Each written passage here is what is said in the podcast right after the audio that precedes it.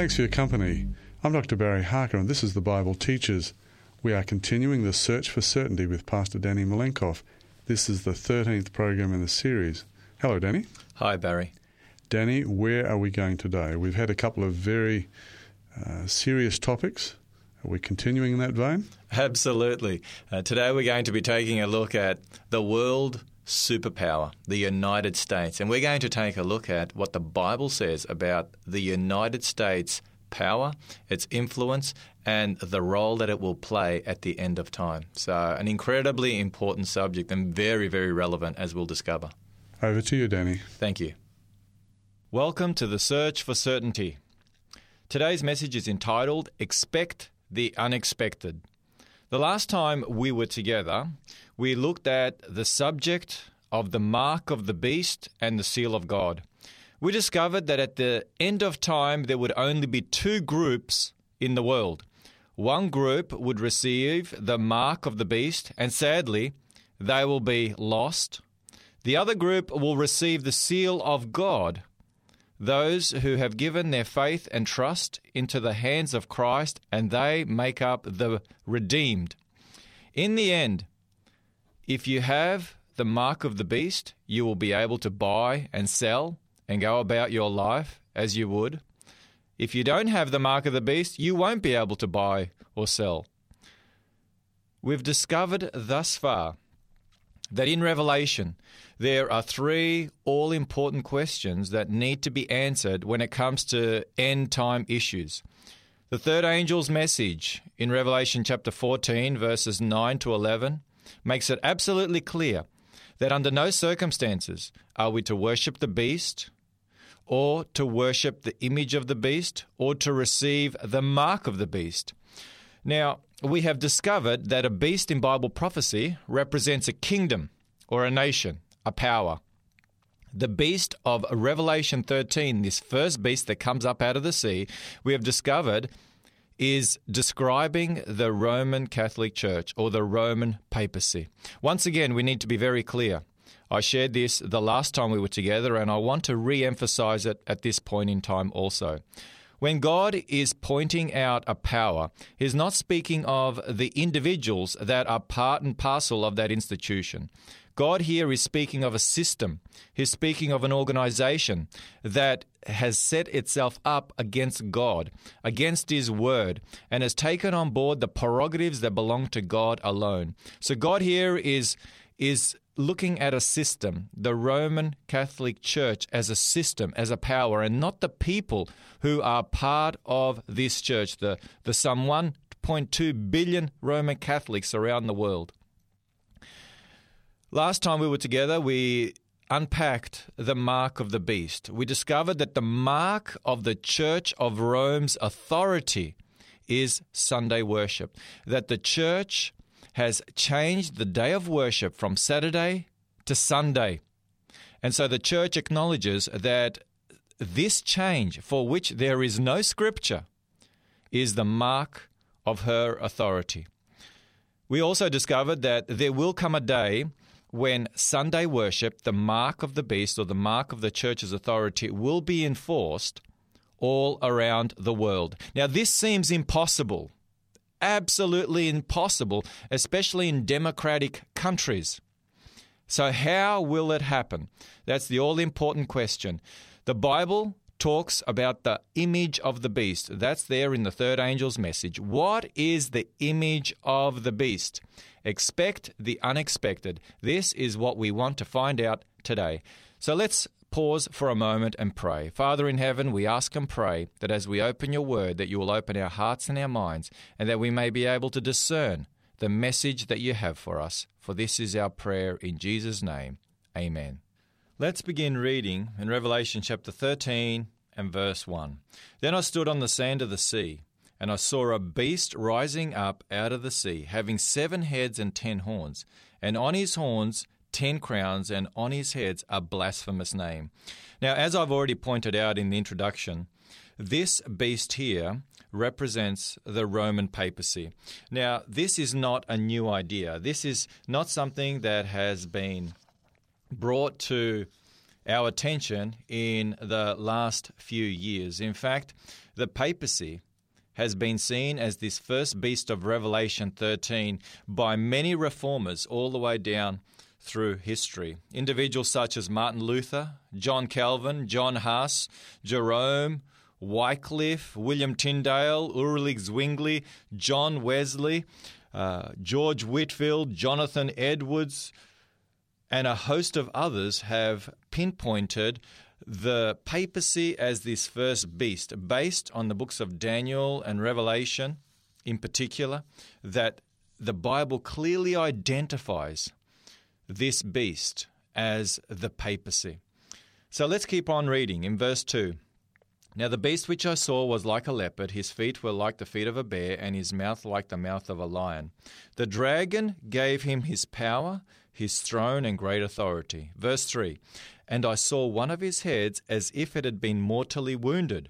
And then notice, and his deadly wound was healed, and all the world marveled and followed the beast.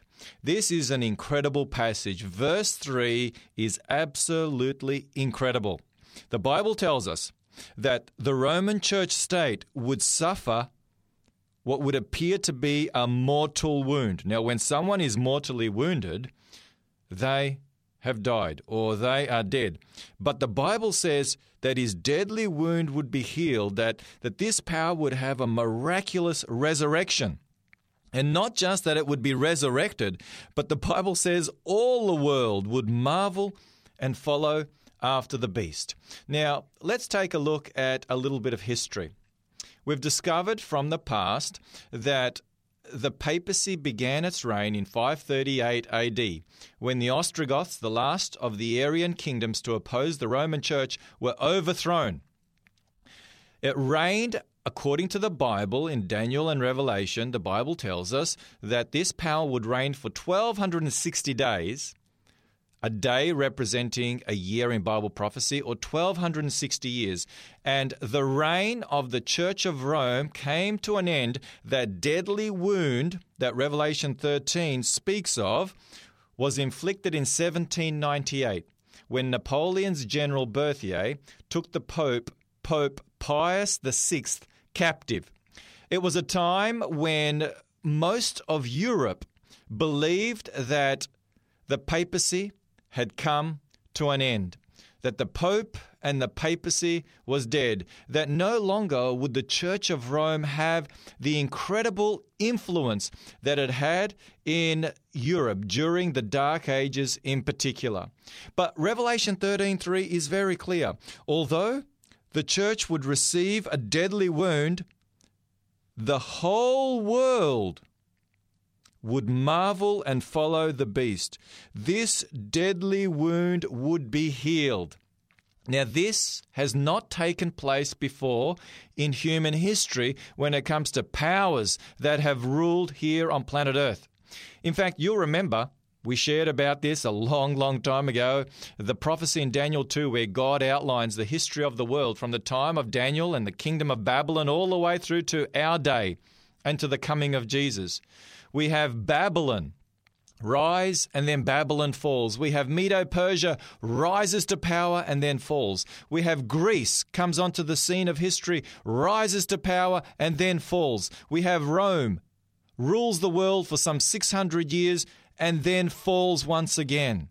All these powers, they rose and they fell, never again to rise but here we have the papacy, the Roman Catholic Church, that rises to power, reigns for over a millennium, and then receives this deadly wound in 1798, but yet the Bible says, unlike any other power in human history, this power would have a resurrection. This power would rise again.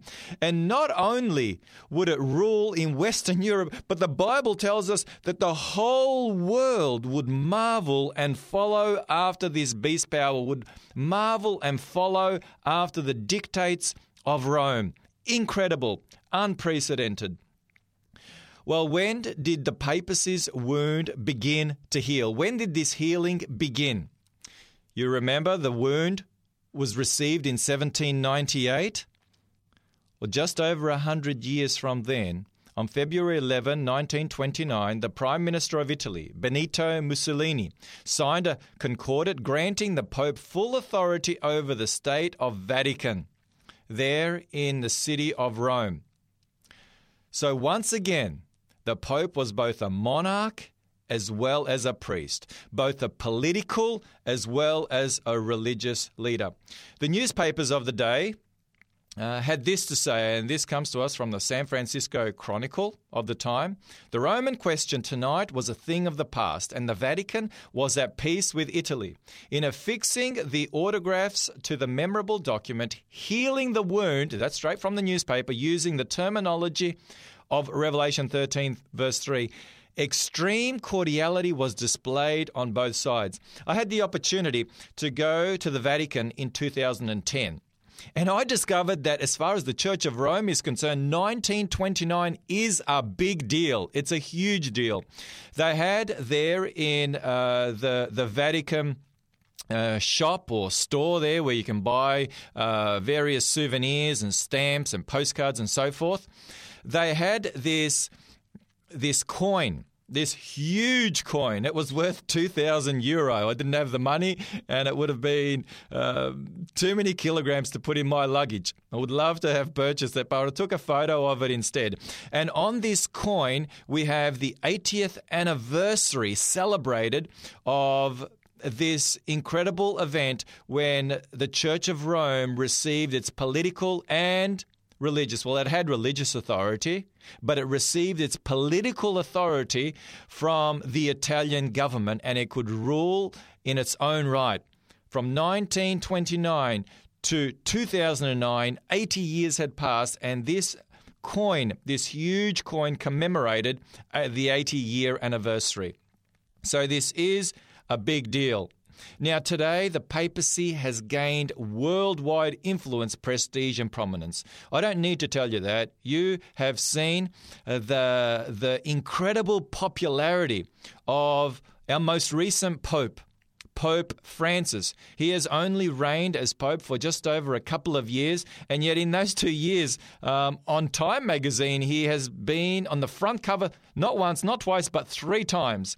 In fact, there is no other religious leader in the world that has such prominence uh, to be able to reach out to not only the religious leaders of the world, but also the political leaders of the world.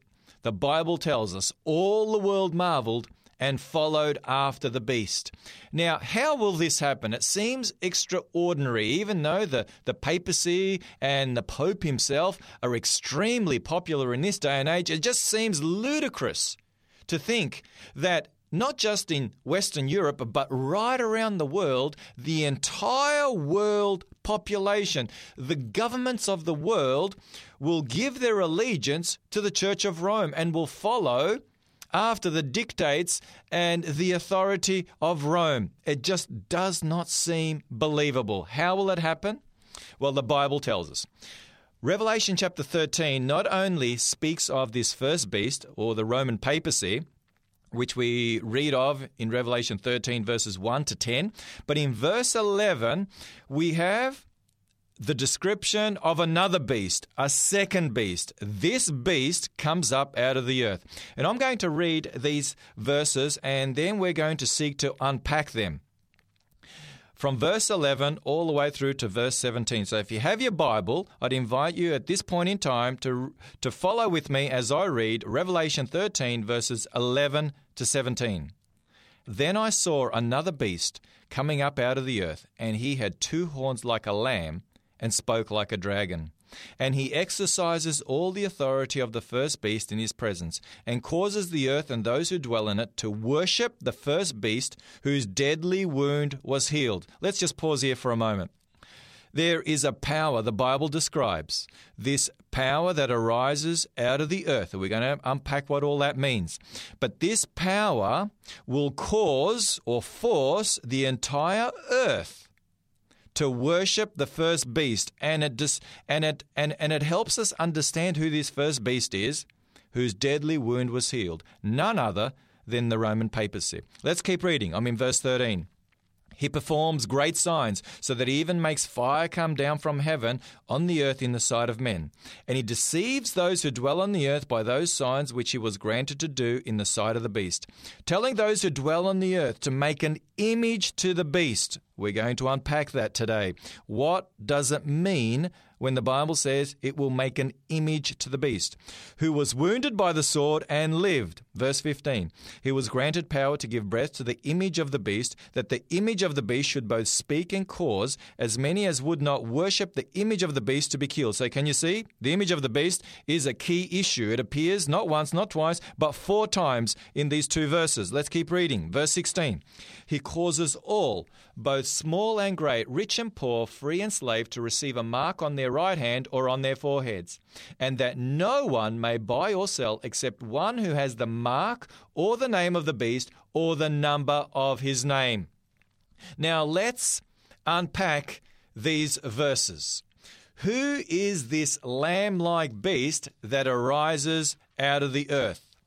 Let's take a look at what verse 11 says. Let's read verse 11 before we go any further. Verse 11 Then I saw another beast coming up out of the earth, and he had two horns like a lamb and spoke like a dragon. My dear friends, this power, this beast, this kingdom that arises out of the earth is none other than the United States of America.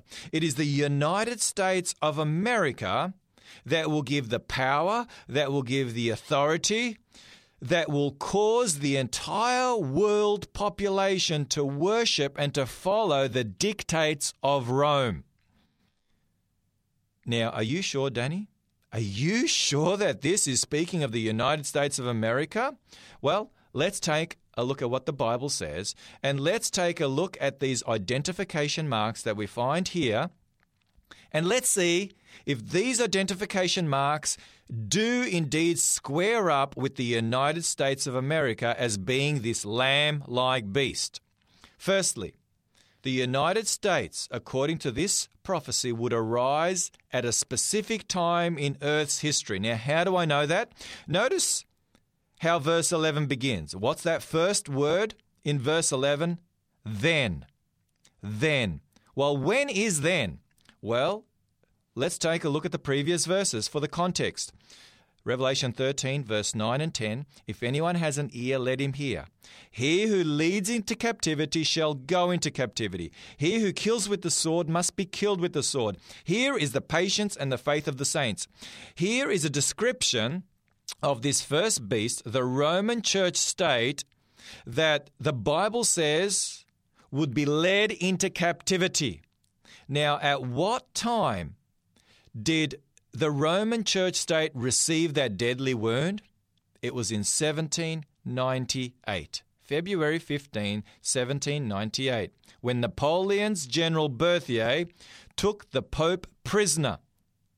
1798. Now, what took place in the United States around that period of 1798? Notice, the United States declared its independence in 1776.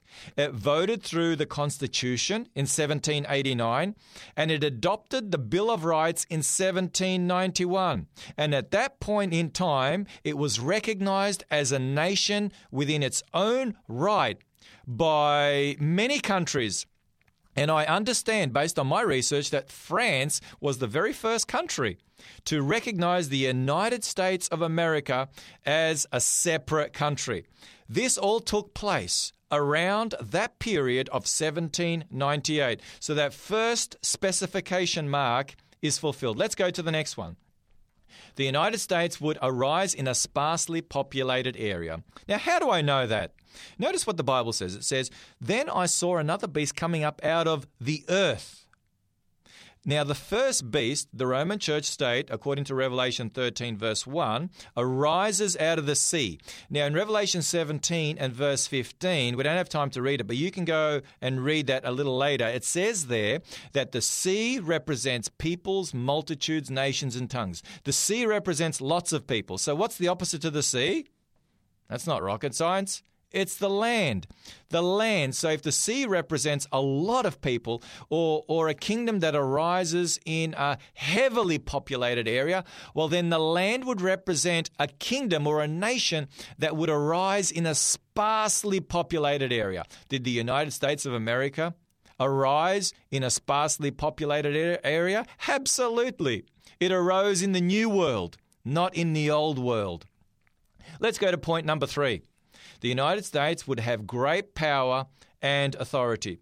We read earlier that this power, the United States, would cause all, both small and great, rich and poor, to receive the mark of the beast on their forehand or on their forehead if they wanted to buy and sell. Revelation 13, on three occasions, points out that this power, would cause or force, that's another word for cause, force the entire world to make an image to the beast. We're going to get to the image of the beast in a moment. But let's ask the question. And I don't think we need to really think long and hard regarding the answer. Is the United States today a great power in the world and does it have tremendous authority? The answer is absolutely yes the United States is the world superpower, the lone world superpower. As someone once said, when Wall Street sneezes, the entire world catches a nasty cold. We all know what happens when, when Wall Street falls. Stock markets around the world tumble.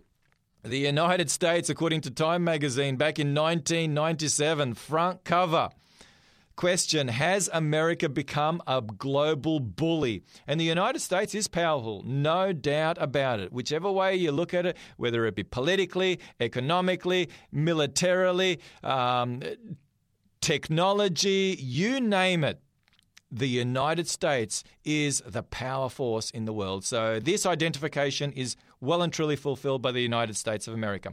Let's continue reading.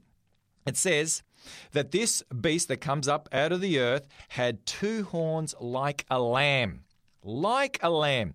Now, in the New Testament, a lamb represents Jesus. In fact, on 33 occasions, the New Testament uses the word lamb.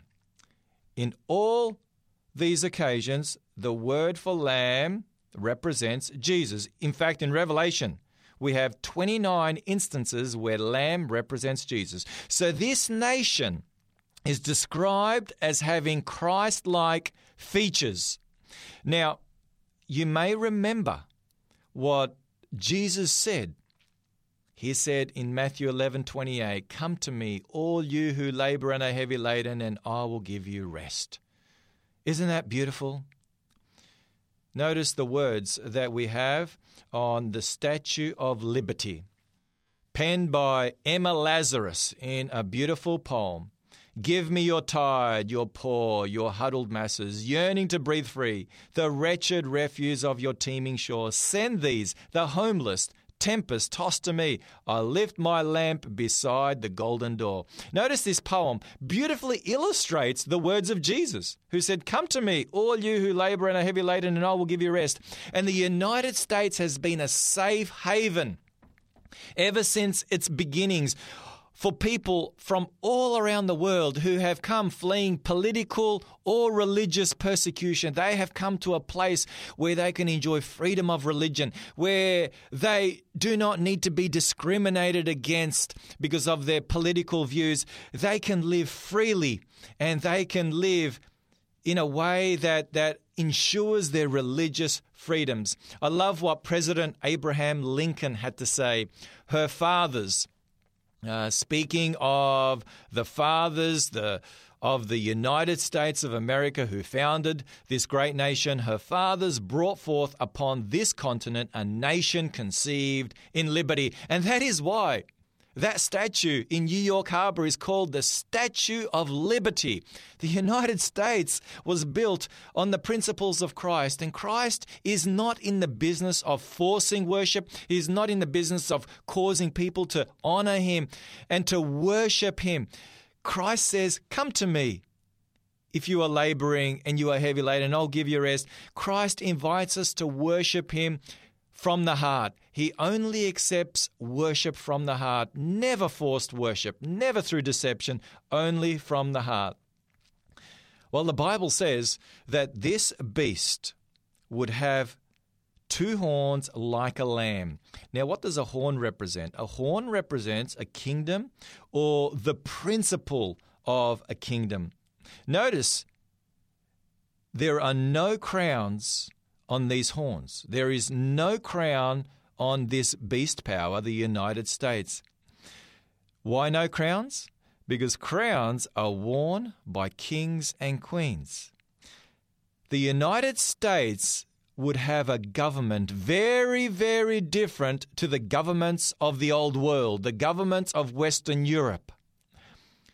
It would be a government of the people, for the people, and by the people. These two horns represent the two founding principles of the United States that has made it the greatest nation in the history of the world. More influence and more power and more authority than any other country that has ever existed in human history. Notice these two all important foundational principles that have brought such great homage and power to the United States. It would be founded on republicanism, which is a government without a king, hence, there are no crowns on the horns of this beast, and Protestantism, a church without a pope. You see, those who fled from the old world to the new world, to the United States, they knew the dangers. They knew the consequences of when the church and the state would get together. And when the church would call upon the state to enforce religious laws that the church had come up with. And if you didn't go with those religious laws, you were persecuted. Your, your possessions were taken from you, your children were taken from you, and ultimately your very life was taken from you. We know that down through the ages, that's one of the reasons why they're called the Dark Ages. The Dark Ages is because of that, of the terrible persecution that took place where hundreds, thousands, millions, it's estimated that some 50 million people were killed as the church and the state came together and enforced religious worship. Individuals who were killed for no other reason other than they wanted to worship God according to the dictates of their conscience based on God's word. And so the United States of America fought a war to be independent from the old world, to be independent from church and state, and to declare that this is a land where individuals are free to practice their religion according to the dictates of their conscience. In fact, notice these words from the Declaration of Independence. We hold these truths to be self evident that all men are created equal, that they are endowed by their Creator with certain inalienable rights. Now, do you know what those are? Those are rights that cannot be taken away from you. Those are rights, they are God given rights that belong to you and no one can take them away from you. Notice what these inalienable rights are. The Declaration of Independence continues with these words that among these are life, liberty, and the pursuit of happiness. Aren't these just beautiful, Christ like characteristics? That's why the Bible describes this power as coming up out of the earth, and it is lamb like, it is Christ like. Notice these words from the Constitution, penned in 1789 Congress shall make no law respecting the establishment of religion or prohibiting the free exercise thereof. So clear.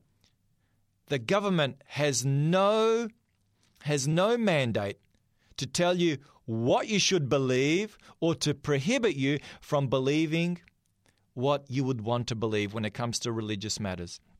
Notice what George Washington had to say in 1789 Every man conducting himself as a good citizen and being accountable to God alone for his religious opinions ought to be protected in worshipping the deity according to the dictates of his own good conscience. And I love this about the United States of America that you are able to practice your religion freely.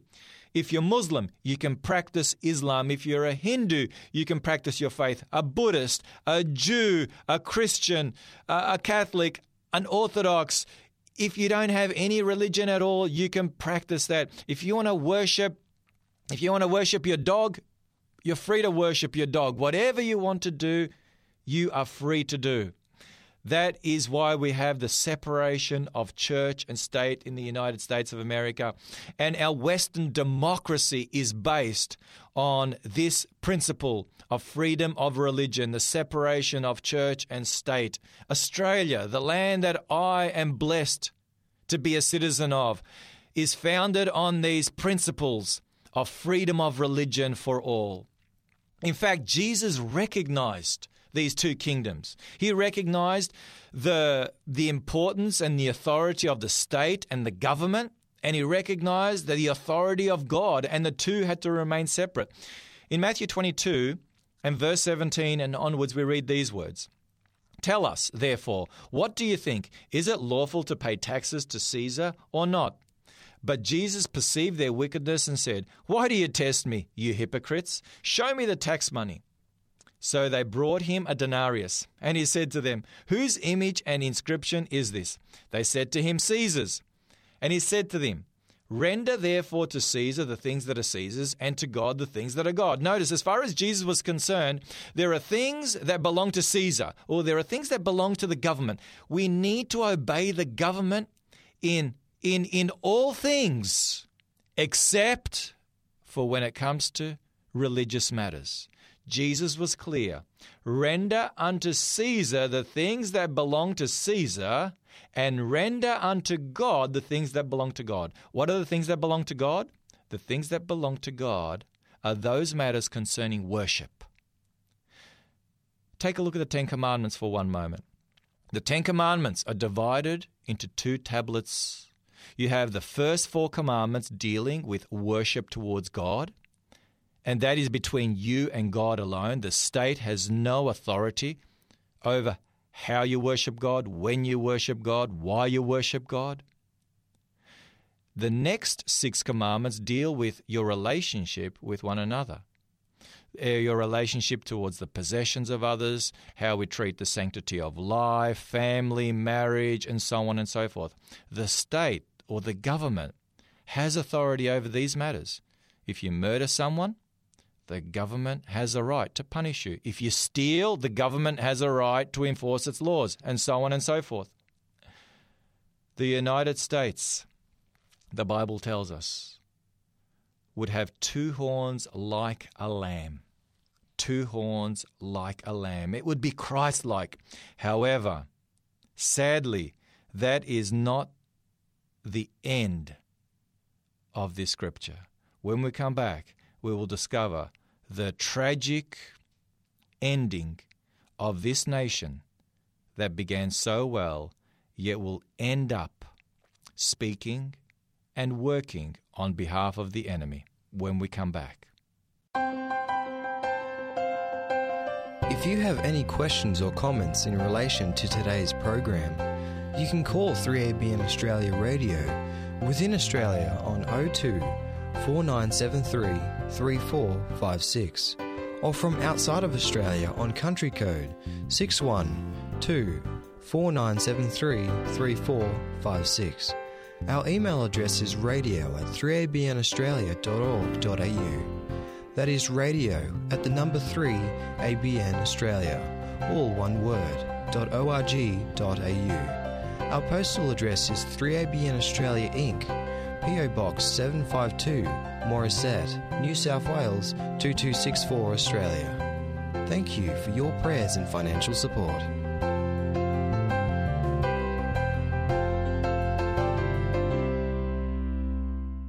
Welcome back. Well, we finished off by taking a look at this fifth identification mark of the United States that it would have two horns like a lamb. But notice Revelation 13 11, it continues on. I wish there was a full stop at the end of the word lamb, but there isn't a full stop. Instead, the next word that follows, and. Notice these words. And spoke like a dragon. Wow. This lamb like beast would speak like a dragon. Now, who is the dragon? According to Revelation 12 and verse 9, the Bible tells us so the great dragon was cast out, that serpent of old, called the devil and Satan.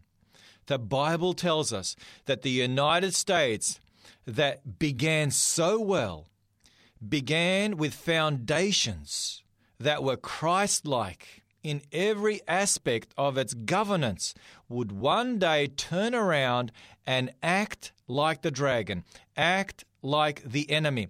And Satan, unlike God, Satan is into coercion. He is into force. And that's why we have the word causes appear several times there in Revelation 13 describing the United States. Satan is in the business of force, and when that fails, he is in the business of deception. His two number one tactics are deception and force. He'll either begin with deception and move into force, or he'll begin with force, and if that fails, he'll move to deception. One or the other. Whereas God does not work like that. Well, let's ask the question How does a nation speak? This this nation would speak like a dragon. A nation speaks through its laws and legislative body. In the United States, the nation speaks through its Supreme Court. The Supreme Court that has nine judges that determine the Constitution and the interpretation of the Constitution. Now, what is the image of the beast? Revelation 14 makes it very clear that God's end time people will not worship the image of the beast, even though the entire world population will go along and worship the image of the beast. God's end time people will not worship the image of the beast. Now, what is the image of the beast? You and I are not at liberty to come up with our own interpretation, our own views, to go onto the internet and to take a look at the the thousands and the millions of websites that have got all sorts of different views and ideas on what the image of the beast is. You and I are to study scripture and we are to find our answers on scripture. Now, I have already shared with you in the past that the books of Daniel and Revelation go hand in hand. When you don't quite understand something in Revelation, or you don't have all the pieces of the puzzle, go to the book of Daniel, and there you will find the rest of the pieces in order to help you understand the picture of truth that God is seeking to share with you. Now, when we think of the image of the beast, our minds go back to Daniel. And in Daniel, we have an image that was erected by King Nebuchadnezzar. Do you remember that image? Made of gold.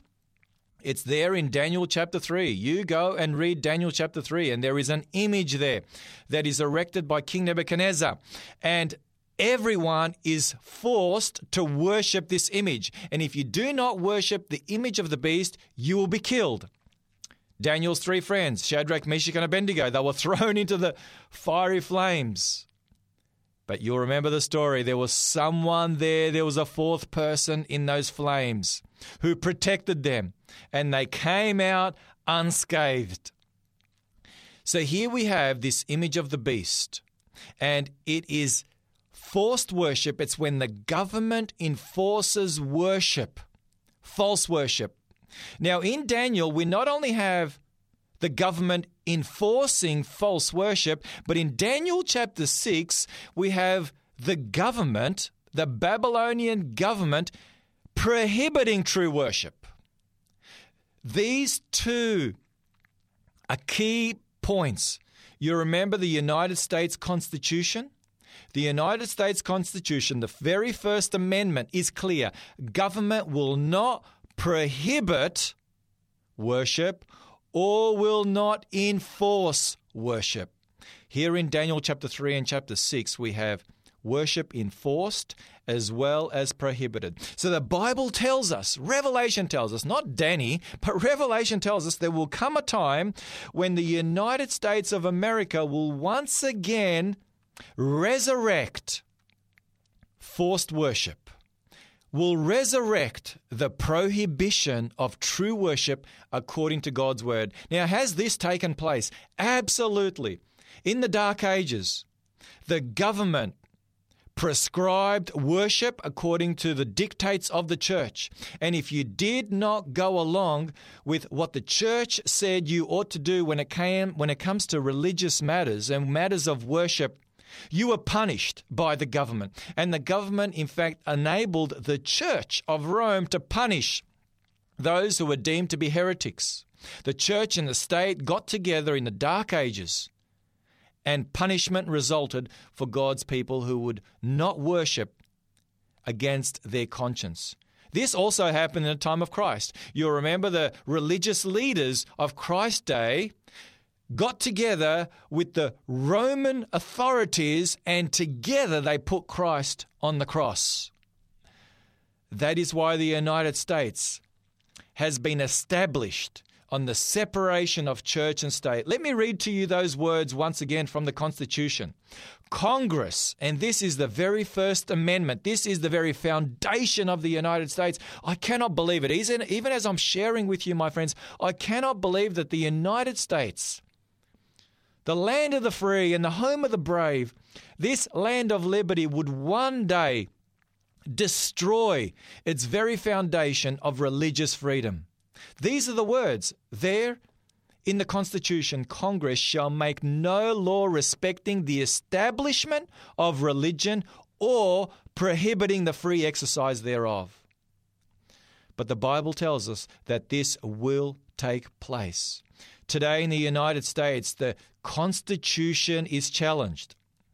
On the front cover of Time magazine several years ago, these words appeared Does the US Constitution still matter? Well, how will the wall of separation between church and state finally crumble that will lead the United States to enforce worship worldwide? That will lead the United States to force the entire world to worship according to the dictates of the Church of Rome. Revelation is clear on that. That will take place. How will that take place? Well, the Bible tells us in Luke 21 and verse 26, Jesus' words, speaking of the end times, Jesus says, At the end time, men's hearts failing them from fear and the expectation of those things which are coming on the earth. At the moment, the above scenario, that of forced worship and prohibiting true worship, this scenario seems far fetched at best. However, let me share with you the truth that given the right world conditions, based on history, people are willing to give up their most basic rights if they are told that their peace and their safety will be guaranteed. I believe, my friends, and Scripture says that in a time of unprecedented world crises, the governments around the world will come to the conclusion that they do not have the resources they need to avert global chaos and catastrophe. And at this point, the Bible tells us that Satan will use signs and wonders and, and great miracles in order to deceive the whole world that their only hope is to follow the dictates of the Church of Rome that will come up with the solution for how we are to deal with the immense challenges that this world faces. Now, let me ask you, my friend, do we face great challenges today in the world? You take a look at the world from a political point of view, an economic point of view, a social point of view, an environmental point of view. You name this world is crumbling. The world leaders do not have the solutions in order to deal with the, with the titanic problems that this world faces. So, if governments don't have the solution, who does? Where do we turn to? If the government can't help you, where do you go, my friend? Where do you go? There is only one place to go, and that is to God. Isn't that right? If the government can't help you, you go to God. And who on this earth claims to represent God on earth? It's the Pope, isn't that right? The Pope claims to be the representative of God on earth. The papacy claims to be the voice of God on earth. Today, the papacy is putting out many statements, encyclicals. There was one encyclical put out by Pope Benedict before he resigned, calling for a new world order, calling for a restructuring of the financial system. This was in light of the 2008 global financial crisis. Just recently, Pope Francis has put out a 183 page encyclical on the environment. Today, the environmental issues are front and center. Many world leaders, as well as those who are heading up the United Nations, see the environmental issues that we face as the greatest challenge for humans the survival of the planet. And so Pope Francis is coming up with a solution of how we tackle these challenges. So the Church of Rome is coming up with a solution.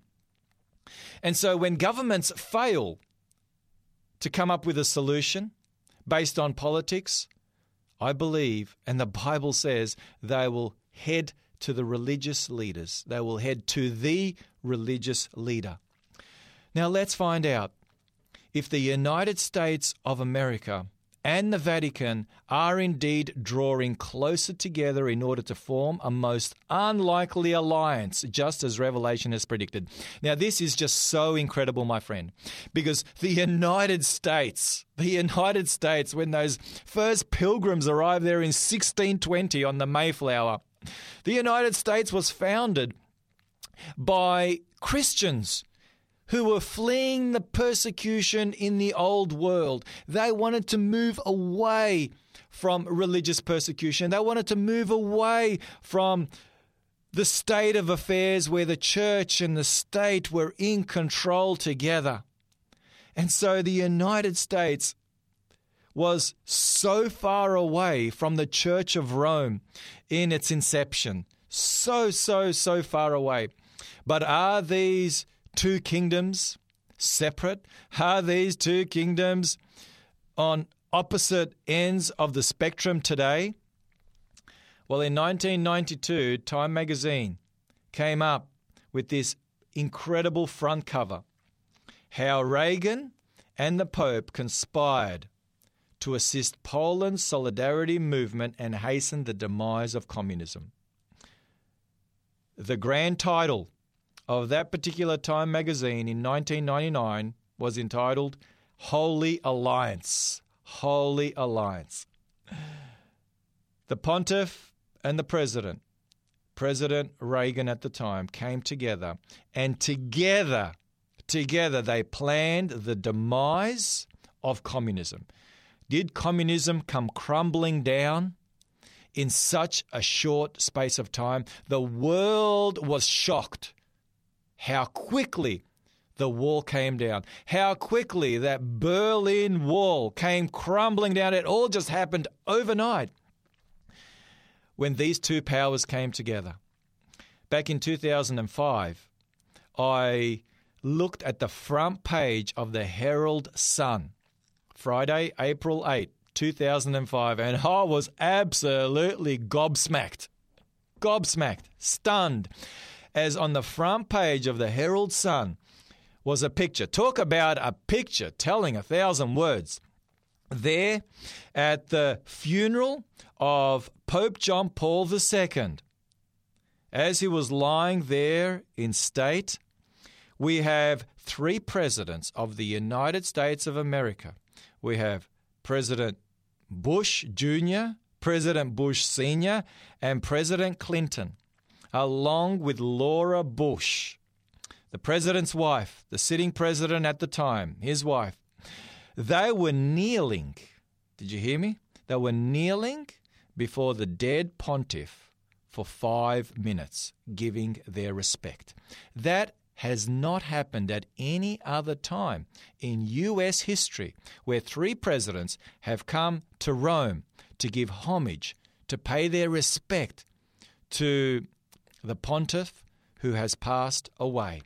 If somebody would have said that to me maybe 10 years before this event that that would take place, I would have laughed. I would have said, absolutely impossible. You're crazy. You're out of your mind. But it happened, and we watched, and we saw history. We saw prophecy being fulfilled. On the front cover of Time magazine, April 14, 2008, I'm just giving you just a few illustrations. There are so many more. We don't have time for all that. But April 14, 2008, uh, the front cover of Time magazine. Why the Pope loves America. This was before Pope Benedict made his first visit to the United States of America. And this was the subtitle The American Pope. The American Pope. I just I just couldn't believe it. I'm sure the authors of, of Time magazine weren't even aware of the significance of those words. But anyway, notice these words. The, the, the these words followed. On the eve of Benedict XVI's first papal visit to the United States, a revealing look at his long fascination with America, and notice these words, and how it is shaping his vision for the world. Wow. I wonder, I really do wonder if if the if the author of these words uh, understood the incredible significance, the incredible prophetic significance. Well, this year, my friends, this year, um, the Pope, Pope Francis, for the very first time in U.S. history, he will be making, well, he'll be making his first visit to the United States of America as the pontiff. And for the first time in history, he has been invited by both houses of Congress to address to address the government leaders of the United States of America. This has never happened before in the history of the United States of America. He will also meet with, with President Obama, and um, he will also speak at the United Nations. And so there are incredible incredible uh, prophetic events taking place. And we don't have time to, to look at all these. But let me say, my friends, that the words of Revelation 13 are fast fulfilling before our very eyes. As we take a look at the incredible events on the front pages of our newspapers, the news headlines night by night that we watch. My friend, it is absolutely evident, as clear as the nose on your face, as clear as the noonday sun, that these final events in Bible prophecy that were predicted by God through his servant John some two millennia ago are being fulfilled. And they are not only being fulfilled, they are being fulfilled in rapid succession. Indeed, my friends, these final movements are rapid ones, very, very rapid ones. Today, we are watching world religions coming together. Today, my friends, we are watching Pope Francis bringing the Orthodox, the Catholics, the Evangelicals Islam, Hinduism, Buddhism, you name them, even those that don't believe. Pope Francis is a man for all seasons, a man for all people. He is seen as the peacemaker. There is so much more I could share with you, but this, this individual, Pope Francis, in the last two and a bit years of his reign as pontiff, he has done more to unify the world. He has done more to unify the religions of the world. He has been more prominent and more influential in political circles than any other pontiff in this short space of time. Bible prophecy tells us. Let's take a look at those words again. Revelation 13:3 after all that we've said. And I saw one of his heads as if it had been mortally wounded, and his deadly wound was healed. And all the world marveled and followed the beast. How much of the world? All the world. Not most of the world, but all the world marveled and followed the beast. Now, there will come a time when that deadly wound will be completely healed. That deadly wound will be completely healed when worship is enforced. When this image to the beast, and this image is that which was the image in the dark ages. You know what an image is? A spitting image. If I say I'm a spitting image of my father, that means I look like my father.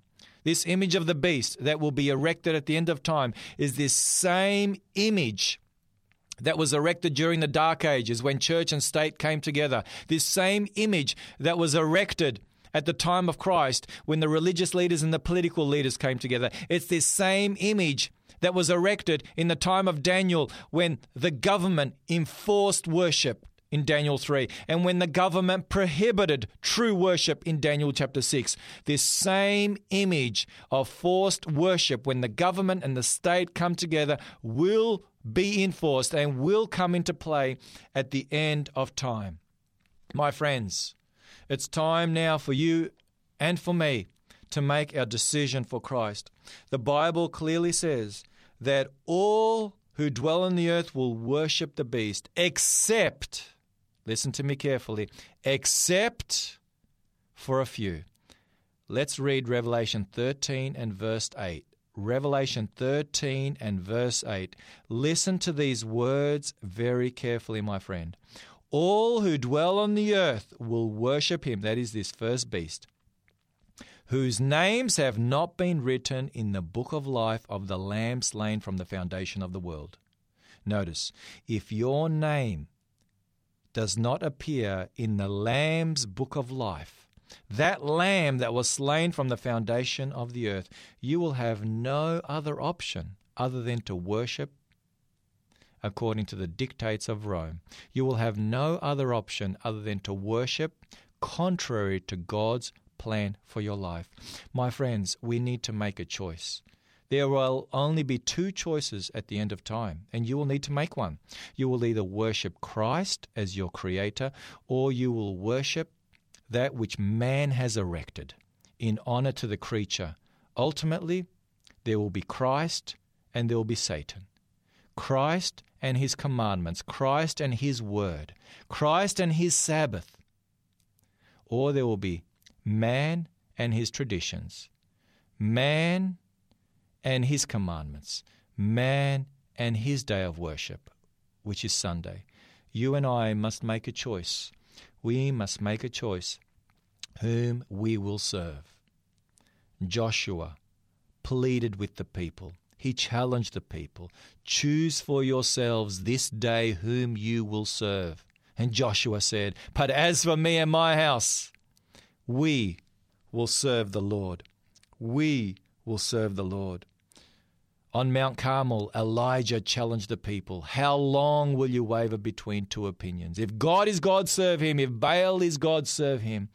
My friends, we must make a decision. We must make a decision whom we will serve. And I'm hoping and I'm praying, I'm, I'm, I'm praying with, with all the intensity I can muster on your behalf that you will make a decision for Jesus, that you will make a decision to worship the one who was slain from the foundation of the world, to worship the one who gave his life for you, Jesus Christ, to worship Jesus Christ, to worship him in spirit and in truth, to give him your heart, to give him your life. My friend, it's come time for us to, to pray and to ask God to bless our time together. Father in heaven, we thank you so much for your word.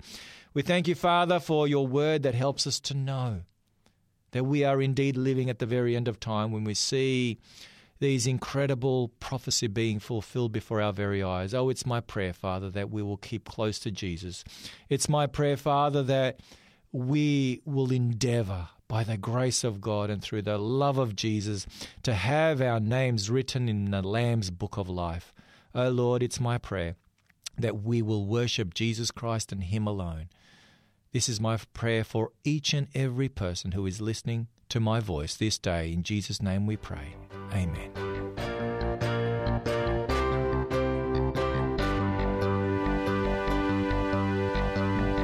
You've been listening to a production of 3ABN Australia Radio.